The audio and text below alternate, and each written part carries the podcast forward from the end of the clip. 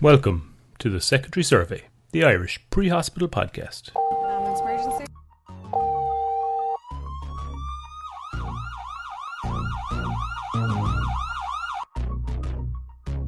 Hi, I'm Kevin Gill. I'm Stephen O'Flaherty. I'm John Mooney. And I'm Viv Ford.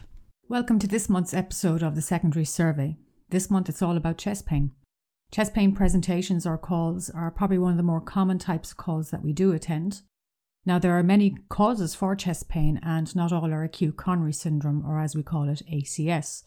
So, in this episode, we will be going through some of the causes of chest pain. Joe will be talking us through acute coronary syndrome. Steve will be speaking about costochondritis and esophageal rupture. Kevin will be telling us about pulmonary embolism, and I will speak a little bit about aortic dissection. So, first up, it's Joe. Joe, come on, dazzle us with what you can tell us about acute coronary syndrome. Thanks a million, Viv, and I will try my very best. I think dazzle is a strong word, but I will try my best. So, acute coronary syndrome, ACS, heart attacks. We have a lot of terms for them in the pre hospital community. But how common are they? So, as Viv was saying, they are extremely common for us. 6,000 people a year have heart attacks in Ireland. Irish women are seven times more likely to die from cardiovascular disease than breast cancer. But up to 80% of all heart disease is preventable through lifestyle changes and modifying the risk factors associated with heart disease. So let's take it back though. Before you get the call as a community first responder or as a SOTA responder or on an ambulance to a chest pain call, and you're the patient sitting at home, what are they feeling? What are the signs and symptoms of cardiac chest pain? So it's pain and discomfort in the chest, usually in the centre of the chest, but it can also radiate down the arms to the jaw and around to the back. It's usually in the upper body pain, so they tend not to get leg pain or pelvic pain. It's usually in the upper, all around the chest. They can get shortness of breath. They can get anxiety and this feeling of sense of doom. They can get nausea and vomiting and profuse sweating. They can be pale and they can just look really sick. Even when you walk into the house, you just know there's something not right with this person. I always say that if a patient is sweating, that you can never trust a sweating patient. And people can fake a lot of things. We can fake unresponsiveness, we can fake pain, but you can't fake sweating and a high blood sugar. So if the patient is sweating, they're sick. So what are the risk factors? Obviously, the older you are, the higher your risk factor. But men aged over 45 and older, and women aged 55 and older, are more likely to have heart attacks than younger men and women. Gender? Well, men are more likely to have heart attacks much earlier in life than women because of the estrogen offers the women protection from heart attacks until after the menopause. But after the menopause, then women can suffer more heart attacks because the hormone drops a family history if you or your family members have a history of heart disease. Race and ethnicity. People from African, Caribbean, and South Asia have a much higher risk of heart disease. But what can we do to change them? So, high blood pressure, control high blood pressure, control high cholesterol. Smoking is a major risk factor, as we all know, from heart disease and to stop heart attacks. So, stopping smoking. And then having physical exercise as well or the lack of, should I say, increases your chance. So having a, a good exercise session three or four times a week. And then also being overweight and obese can increase your risk of type 2 diabetes. And then when you are diabetic, it doesn't produce enough insulin and it can cause your blood sugars to raise, which can in turn increase the likelihood of you getting a heart attack. So we get the call for chest pain. So what actually happens? So we get in our car as a community first responder, or we get in the ambulance or the response car, and we head to the call. And we walk in, and the patient is there in front of us, and they're clutching their chest, they're profusely sweating, they have a pain in their arm, they have a pain going to their jaw, so they look really sick. So we do a quick history and the onset, and it is radiating and how bad the pain is. We give aspirin. Community first responders, all the way up to advanced paramedics, and our consultant colleague doctors and nurses can give aspirin. So we give aspirin at 300 milligrams for the chest pain. And then the ambulance arrives, or we do a 12 lead ECG, and we have a look and see if there's any elevation in the ST segment of the ECG. But also, we have to think of the heart as a diamond. So, and I think one of our very good instructors, Dave Irwin, teaches a very good way of understanding the heart. If the heart is like a diamond in a museum, and our 12 lead ECG that we're looking at, the front and the lower left of the heart, is the security cameras. There's no security cameras on the right hand side of the heart or the back of the heart. And that'd be the same in museum that if you weren't having 360 security of the diamond, someone could steal it. So if we have a look and we see that there's obvious elevation in the ECG, we can start contacting cardiologists in the cath lab and we can actually Bluetooth the ECG findings directly to the cath lab and they can accept the patient. And I think this is a very unknown and underappreciated skill that our pre hospital colleagues and ourselves can do. I think it's a life saving skill and I, I think it's massive benefit to the patients. But also, if there is certain elevation some parts of the leads, we can do other ECGs. So, for example, a right sided ECG, which is common in 40% of inferior STEMIs. So, what we can do is we see elevation in V4, we take the sticker from V4 and we pull it in the same space on the opposite side of the patient's chest, and we turn that into V4R then. And that can give us elevation as well, and that shows that it's a right sided STEMI. And we would be very careful with nitroglycerin there because they can be hypotensive, and we don't want to use the GTN and drop the pressure even further. Also, what we can see is we can see depression in V1, V2, and V3. So, because depression isn't elevation, we have to go and hunt the elevation. So, by hunting the elevation, what we can do is we can move the leads and do a posterior ECG on the same place on the patient's back. And if that comes up as elevation, then we can form the cath lab. Same as again, we Bluetooth over the ECG and give them a ring and explain the situation and inform them that we have found elevation on a posterior leads. So that alone is a massive benefit that we have real time information being sent to our cardiology colleagues in the PCI. We can then give them, if it's not a right sided STEMI, we can give them GTN, and then we also give clopidogrel or ticagrelor. And we discuss this with the cardiologist, but usually the vast majority of the time, especially in Dublin, we give ticagrelor because we're in the 90 minute windows that we need to get them to the cath lab. Then en route to the hospital, we can cannulate the patient and we can give some morphine for the pain. The GTN can also be given if, again, as I was saying, it's not a right sided. The GTN seems to work for a vast majority of people. Seems to be a fantastic medication. We then get them into the cath lab. They can be assessed then by our cardiac colleagues in the hospitals. The Irish charity CROI, C-R-O-I.ie, also has fantastic information on their website about cardiac conditions, heart attacks, cardiac disease, and also strokes if anyone does want to check it out. So yeah, so that's a quick whistle stop tour of ACS. So our aspirin, our GTN, our clopidogrel, our ticagrelor, our ECGs, our posterior, our right sided, and our Bluetoothing to the cath lab and talking to our cardiologist colleagues, our risk factors, and how common it is. Thanks a million, Joe. So now, can we just have a little quick chat about non-STEMI and where does that fit into the ACS paradigm? Yeah, absolutely. So, from a non STEMI point of view, I think it's really important to say that the research recently in 2021 in America shows that 70% of ACS was non STEMIs. And I think we need to be very aware that just because they might have a perfect ECG, but if they're symptomatic of ACS, that we have to go down and, and treat them for same. So the idea that just because their ECG is perfectly normal doesn't mean that they're not having ACS and actually or higher chances of coming across a non-STEMI than we are a STEMI by 70%. I mean, that's a very good thing for us to know because how many times have you been handed a 12 lead and someone says, oh, they're not having a STEMI or they're not having a, a heart attack? And you're like, yeah, but there is non STEMI in there as well. So there is something that was written a while back by Scott Weingart and Dr. Smith and it was the OMI Manifesto. And we're going to put it in the show notes because it's a fantastic read. But it basically talks about the evolution of uh, heart attack recognition from Q wave, non Q wave to STEMI and non STEMI. And now we should be looking to see if it's occlusive or non occlusive. So I think the point it should be that even though you might have a normal 12 lead, until you get the bloods back, unless that patient gets properly investigated, they could be having an ACS. Would you agree with that? Absolutely. I think until they get their troponin levels back in the hospitals and we suspect some sort of STEMI or non STEMI, absolutely, I think we should be treating them for the worst case scenario. And then hopefully with their troponin levels, then they'll get a definitive answer. But absolutely, if they're meeting all the criteria except for the 12 lead, I think putting resource on standby in the hospitals and treating like ACS just because the ECG doesn't show it, I think is a fair way and a safe way and will benefit the patients in the long run. Yeah, I definitely agree with you on that one.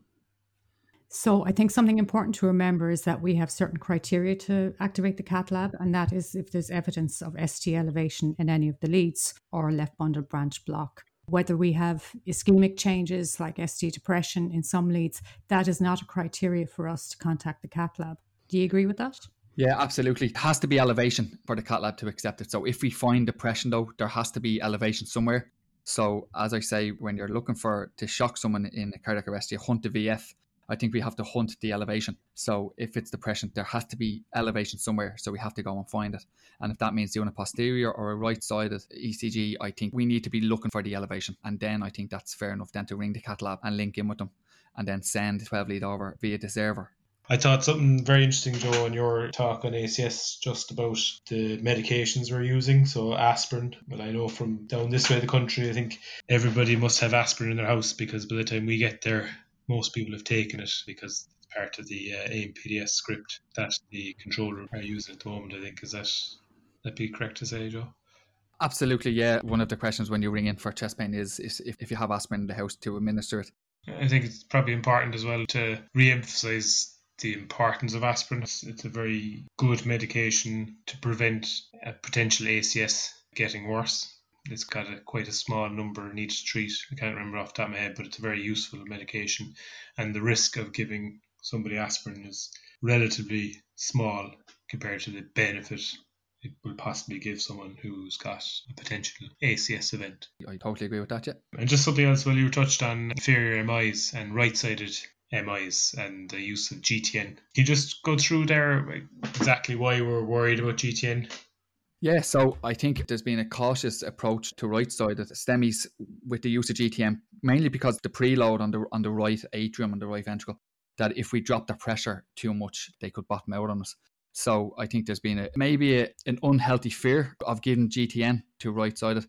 I know in Victoria ambulance service they administer it over 110 millimeters of mercury on the blood pressure. And I just think we're probably a little bit cautious with it, where if I'd be happy enough to give it if someone is massively hypertensive. Now we're going to hear a little about costochondritis and esophageal rupture from Stephen, which hopefully will be as interesting as Joe's piece. Well done, Joe. Chest pain is a common cause of pain among patients, be that in primary care, pre hospital, or in hospital. While we're always worried about acute coronary syndrome, it's important to remember that not all chest pains are due to acute coronary syndrome. In fact, only about 10% can be attributed to NACS. Why does chest pain present quite commonly as left sided? And that really comes down to how the nervous system is, is wired, for want of a better word in a sort of flaw of design, the free nerve endings from the visceral organs of the chest, so the heart, lungs, the esophagus, synapse with the same interneurons in the spinal cord dorsal horn as those from the skin in the chest wall, resulting in a referred pain for visceral organs that presents in a very similar to chest pain wall or skin pain. And there lies the problem we face as clinicians, trying to differentiate between ACS and non ACS causes of pain and trying to identify any acute life threatening pathology.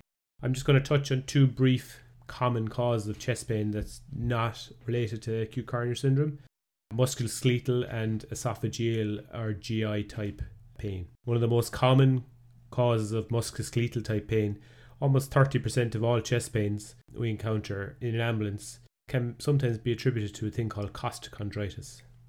That's an inflammation of the cartilage between the sternum and the ribs, and it may be caused by excessive coughing, exercise, or just general wear and tear. It can result in a sudden or gradual onset of sudden sharp pain in the chest, often on the left, and is usually unilateral. The chest may be tender on palpation, especially along the costochondral border, typically affecting the second to fifth ribs. Lying down may aggravate it, and normally pain will increase when the patient coughs or breathes deeply. So, touch on esophageal causes we have to remember the anatomy of the chest. The esophagus generally runs up through the thorax and it can be a cause of many a pain in the chest from relatively benign GERD or gastroesophageal reflux disease to potentially life threatening esophageal rupture. I'm going to just touch on the highest risk and perhaps not often seen or diagnosed prehospitally the esophageal rupture. Sometimes also known as Boerhaave syndrome. It is a high mortality and a mortality that increases the longer it goes undiagnosed. commonly caused by vomiting. It can also be caused by weightlifting, bearing down, and childbirth, or any other intraesophageal increase in pressure. we all know and love a good triad in the pre-hospital world. So for esophageal rupture, I found a nice triad called the Mackler triad, which basically highlights that patients with vomiting, chest pain, and subcutaneous emphysema should be suspected with having esophageal rupture. It generally affects middle aged men and also those who have excessive alcohol intake. We should suspect a ruptured esophagus with anyone who has sudden onset chest pain after excessive vomiting or any intraesophageal pressure. It's important to remember your patient may have potentially sepsis markers such as increased heart rate, respiratory fever, with severe pain and very uneasy.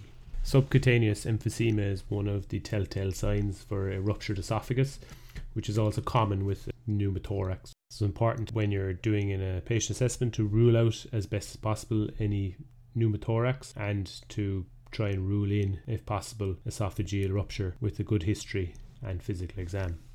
Yeah, Stephen, fair play. That was a brilliant overview of caustic costochondritis. Just let you know, from a personal point of view, I am a sufferer of caustic costochondritis after a road traffic collision about uh, nine, ten years ago at this stage. And the way you describe it, this central pain down the medial line of the rib cage is absolutely spot on. And it does happen all of a sudden. I would be woken up in the middle of the night with it. I take anti-inflammatories or painkillers. And yeah, I think the way you describe it really brings it home. And it is quite a severe pain when it gets bad. So I think, no, it was, it was a very good over for you. Fantastic, pal. Thanks, Joe. Just speaking of pain relief, what's the view on pain relief when it comes to chest pain? So obviously it's fairly clear cut when it comes to ACS, but what do we think about when it's not clear cut, particularly when it comes to paracetamol? I know those discussions as long as time time gone by about the use of paracetamol in chest pain.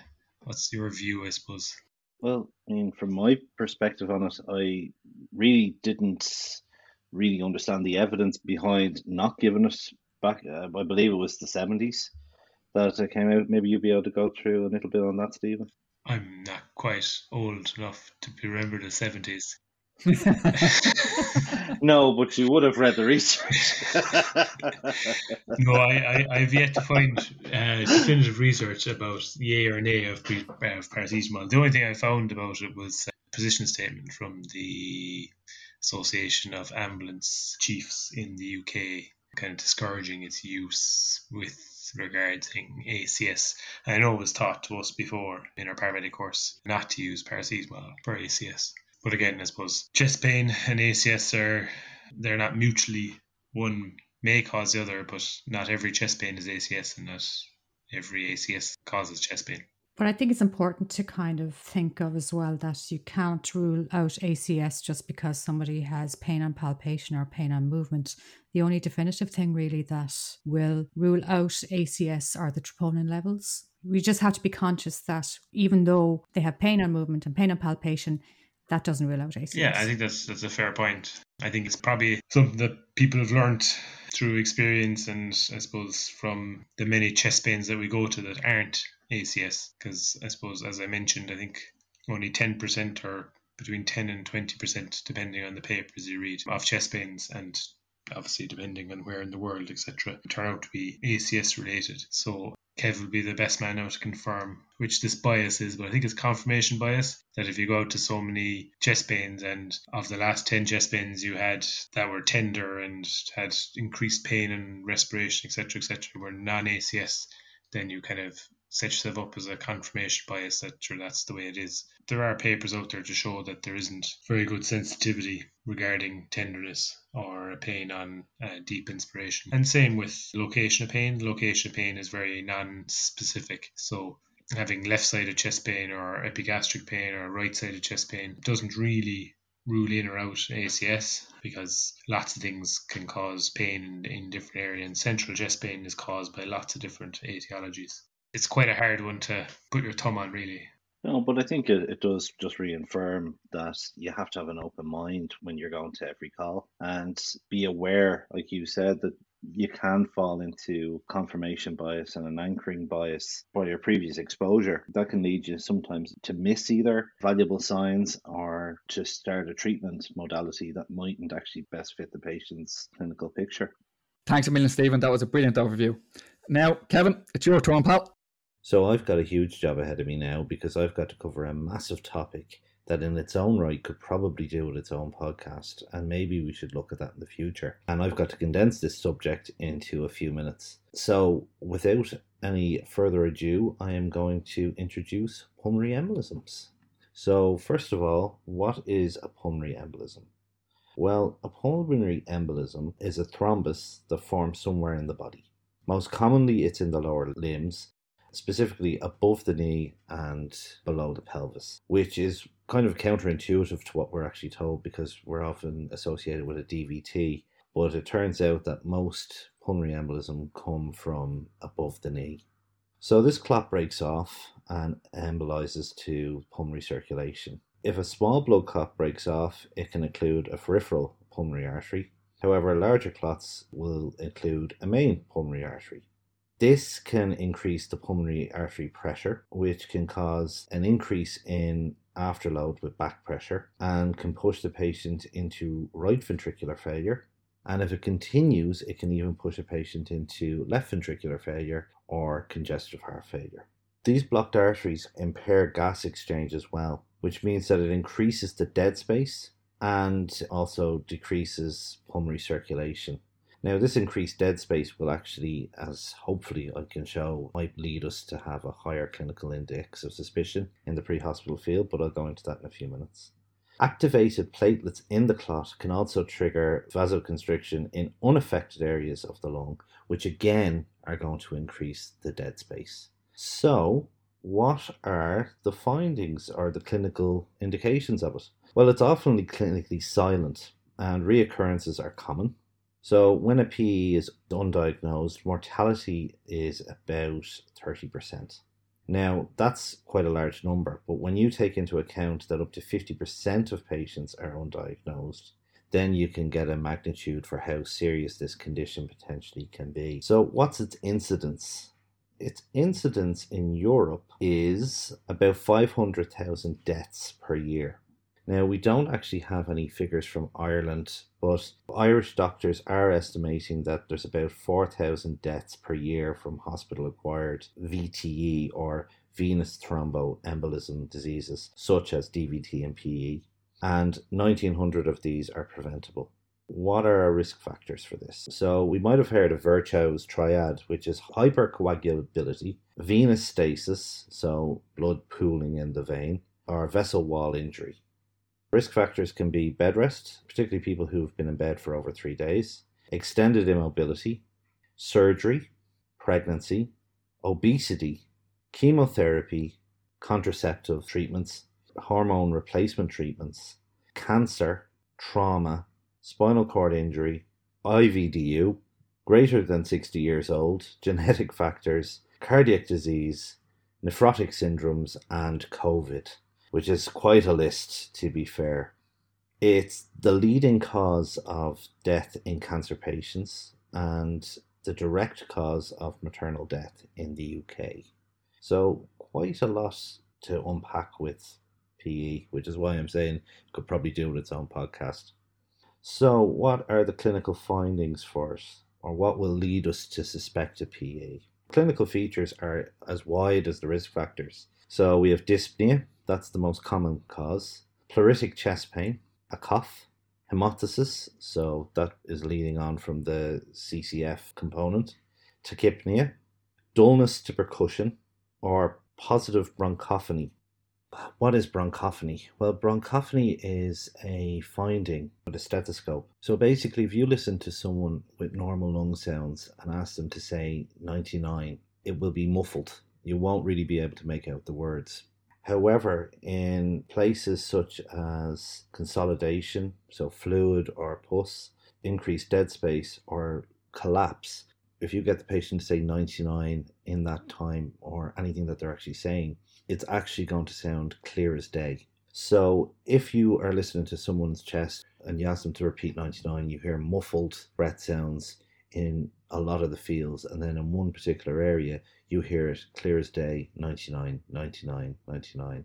Well, then that's a positive bronchophony, and that can be a sign of PE, but it can also be a sign of pneumothoraces, you know, consolidation, as I said, or pneumonias.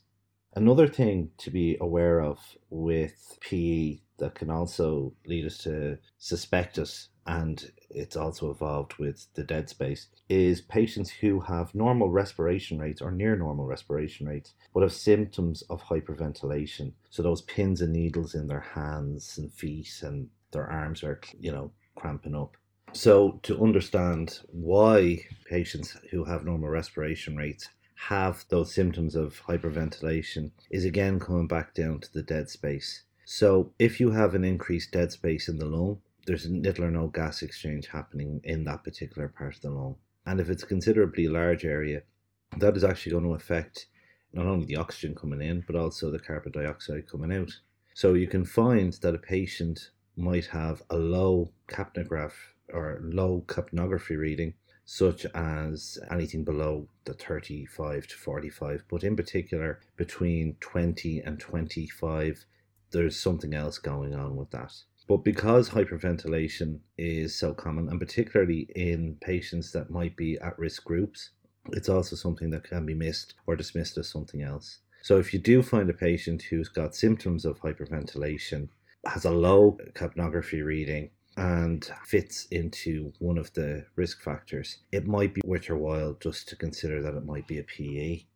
Another thing that we also have at our disposal, and we were all uh, using it to various degrees depending on your scope of practice, is ECGs. Traditionally, we've heard of S1, Q3, T3, which, for a point of interest, is actually called the McGinn White sign. And we're often taught that that is actually a sign of PE, which it is, but it's not as common as people might believe. So it actually only occurs in about 30% of cases. What are more common are, from an ECG perspective anyway, is sinus tachycardia, but you'll also have rightward axis changes or right bundle branch blocks, which can manifest because of this. So, again, if you had a patient who was quite tachy, you do a 12 lead and you see that there's a rightward axis or a developing right bundle branch block, again, it could be something that maybe you should take note of and maybe use as a consideration for PE. So, we've established that maybe this patient may have a PE, so how do we manage them? Well, we have to be pragmatic as I mentioned earlier, there is an awful lot of PEs that go unrecognized or unnoticed. So if you have a clinical index of suspicion, but the patient is stable, I would say pass that information along to the receiving hospital at handover. If the patient is unstable and you feel that the patient has a PE, well, follow the established CPG or the relevant CPGs that you have. Pre alert, request ALS if you require it and you're not an AP. And uh, again, the important thing is getting that message across that you may suspect that this is a PE. So finally, after that, I'm going to take a break and I'm going to leave it to one of the other guys. So, Kev, before you take your break there now, I just want you to list out all the risk factors again for a PE yeah, I don't mind doing that. Just I'll have to hook myself up to 100% oxygen because uh, I ran out of steam on that one myself. Fair enough. Uh, that was that was a great talk, Kevin. A big learning point for me is that you have the the patient who has a normal work of breathing and respiratory rate, normal saturation rate, but they show signs of hyperventilation with the pins and needles in the limbs. But they will have lower than 35 to 45 millimeter of mercury ETCO2 that's a good yeah. thing to watch out for, and it's a good learning point.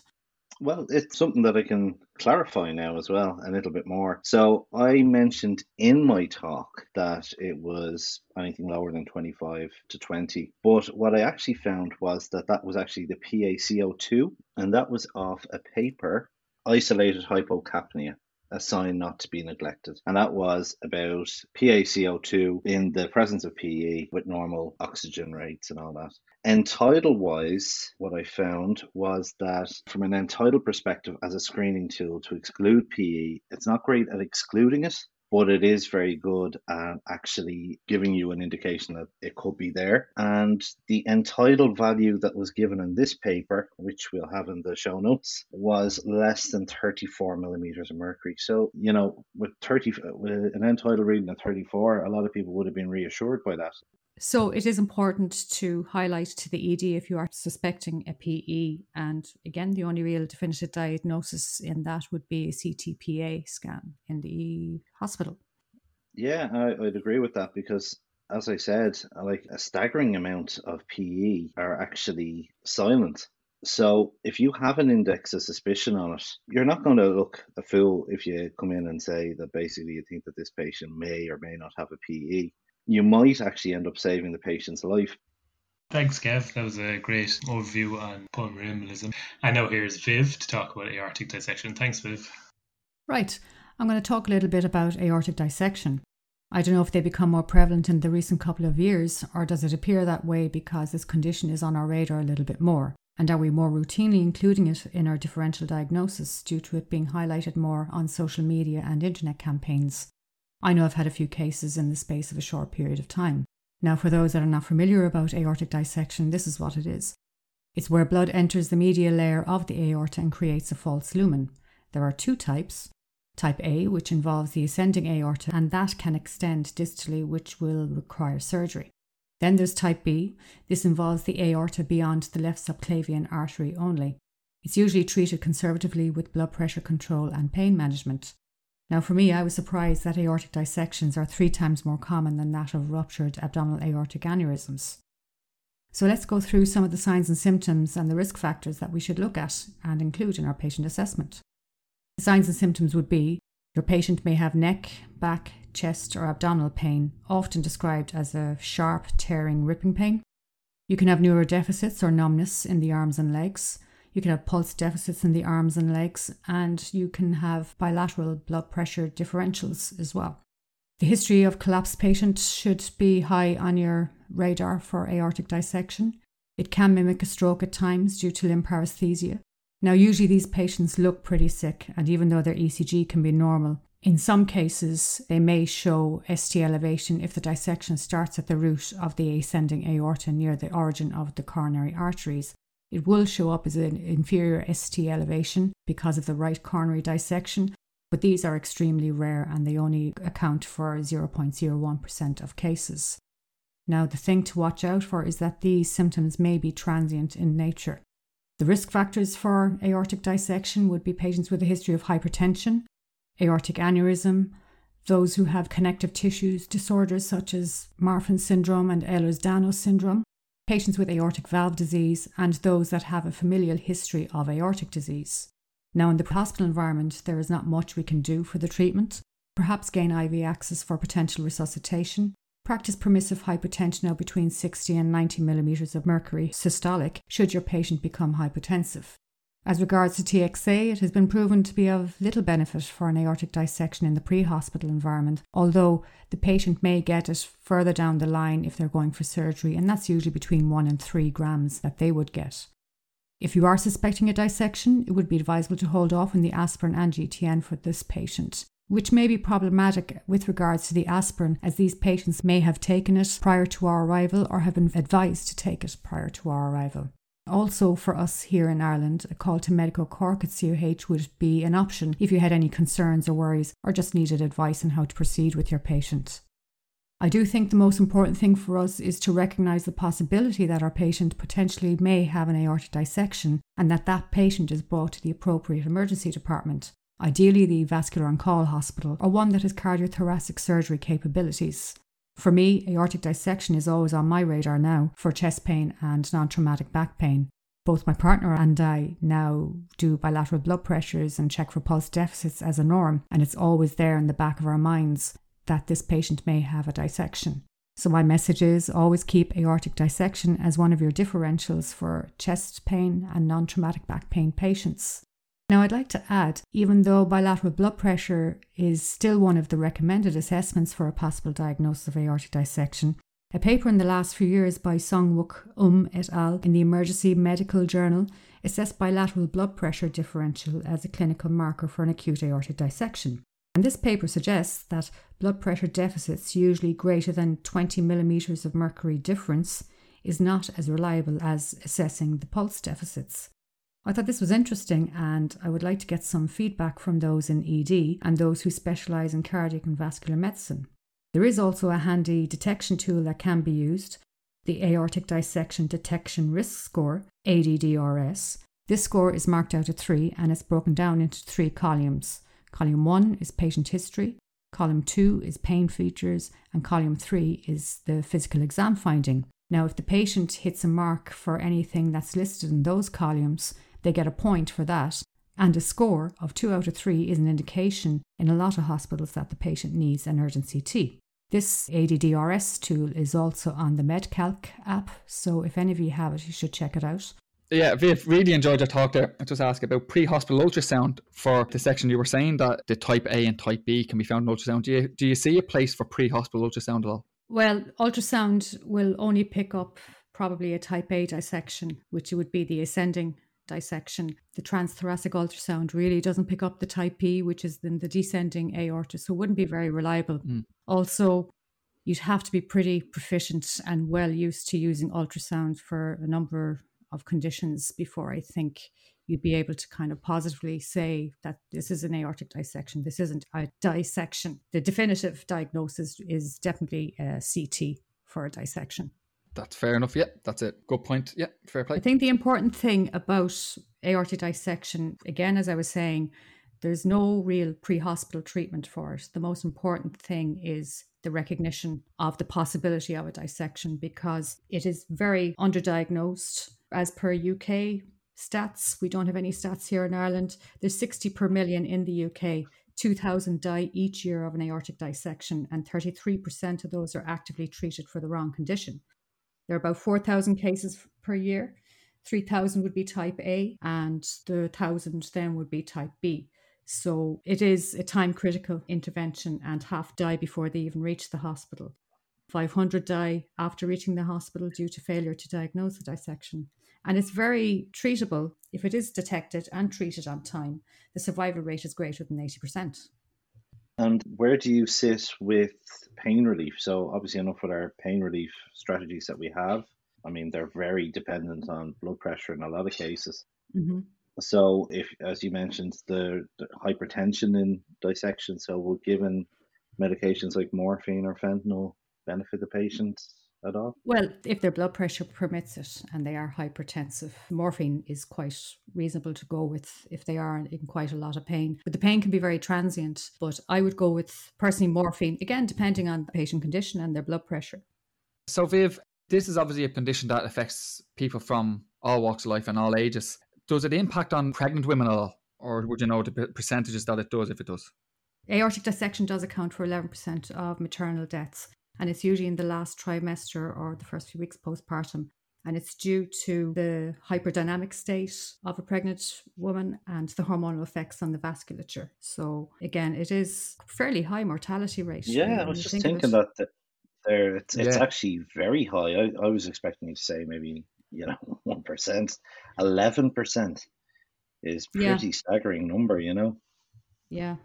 Reading up about more dissection and kind of having had maybe three or four of them in the last two years because i'm more aware of it it's kind of in on you know it's on my radar more.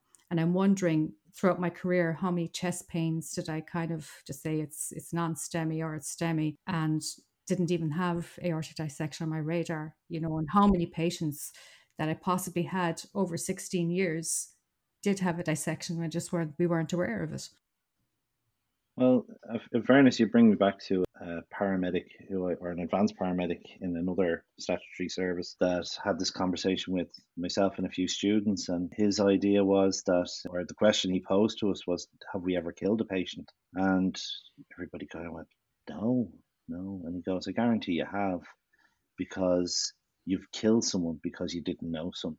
And that sounds fairly dramatic, but when you actually think back to what you just said, you know, it's kind of proof of the pudding. How many times do we dismiss a potentially serious finding as just a normal variant or they're stressed or, you know, this looks like a STEMI or a non STEMI or whatever. So it just does reinforce mm. the whole. Would make you think, all right, yeah. Yeah. Well, that's a brief overview on chest pain and the many causes of it. Thank you for listening, and hopefully, you join us for our next podcast next month. Bye. Bye. Bye. Take care. Hasta la vista. oh, I'm keeping that in. Yes. oh, absolutely. All information recorded is solely the opinion of the presenters and their guests. They do not represent the views of the employers nor associated with any establishment or service provider. Content is not to be taken as medical advice and should not affect established guidelines and protocols. Thank you for listening. Take care.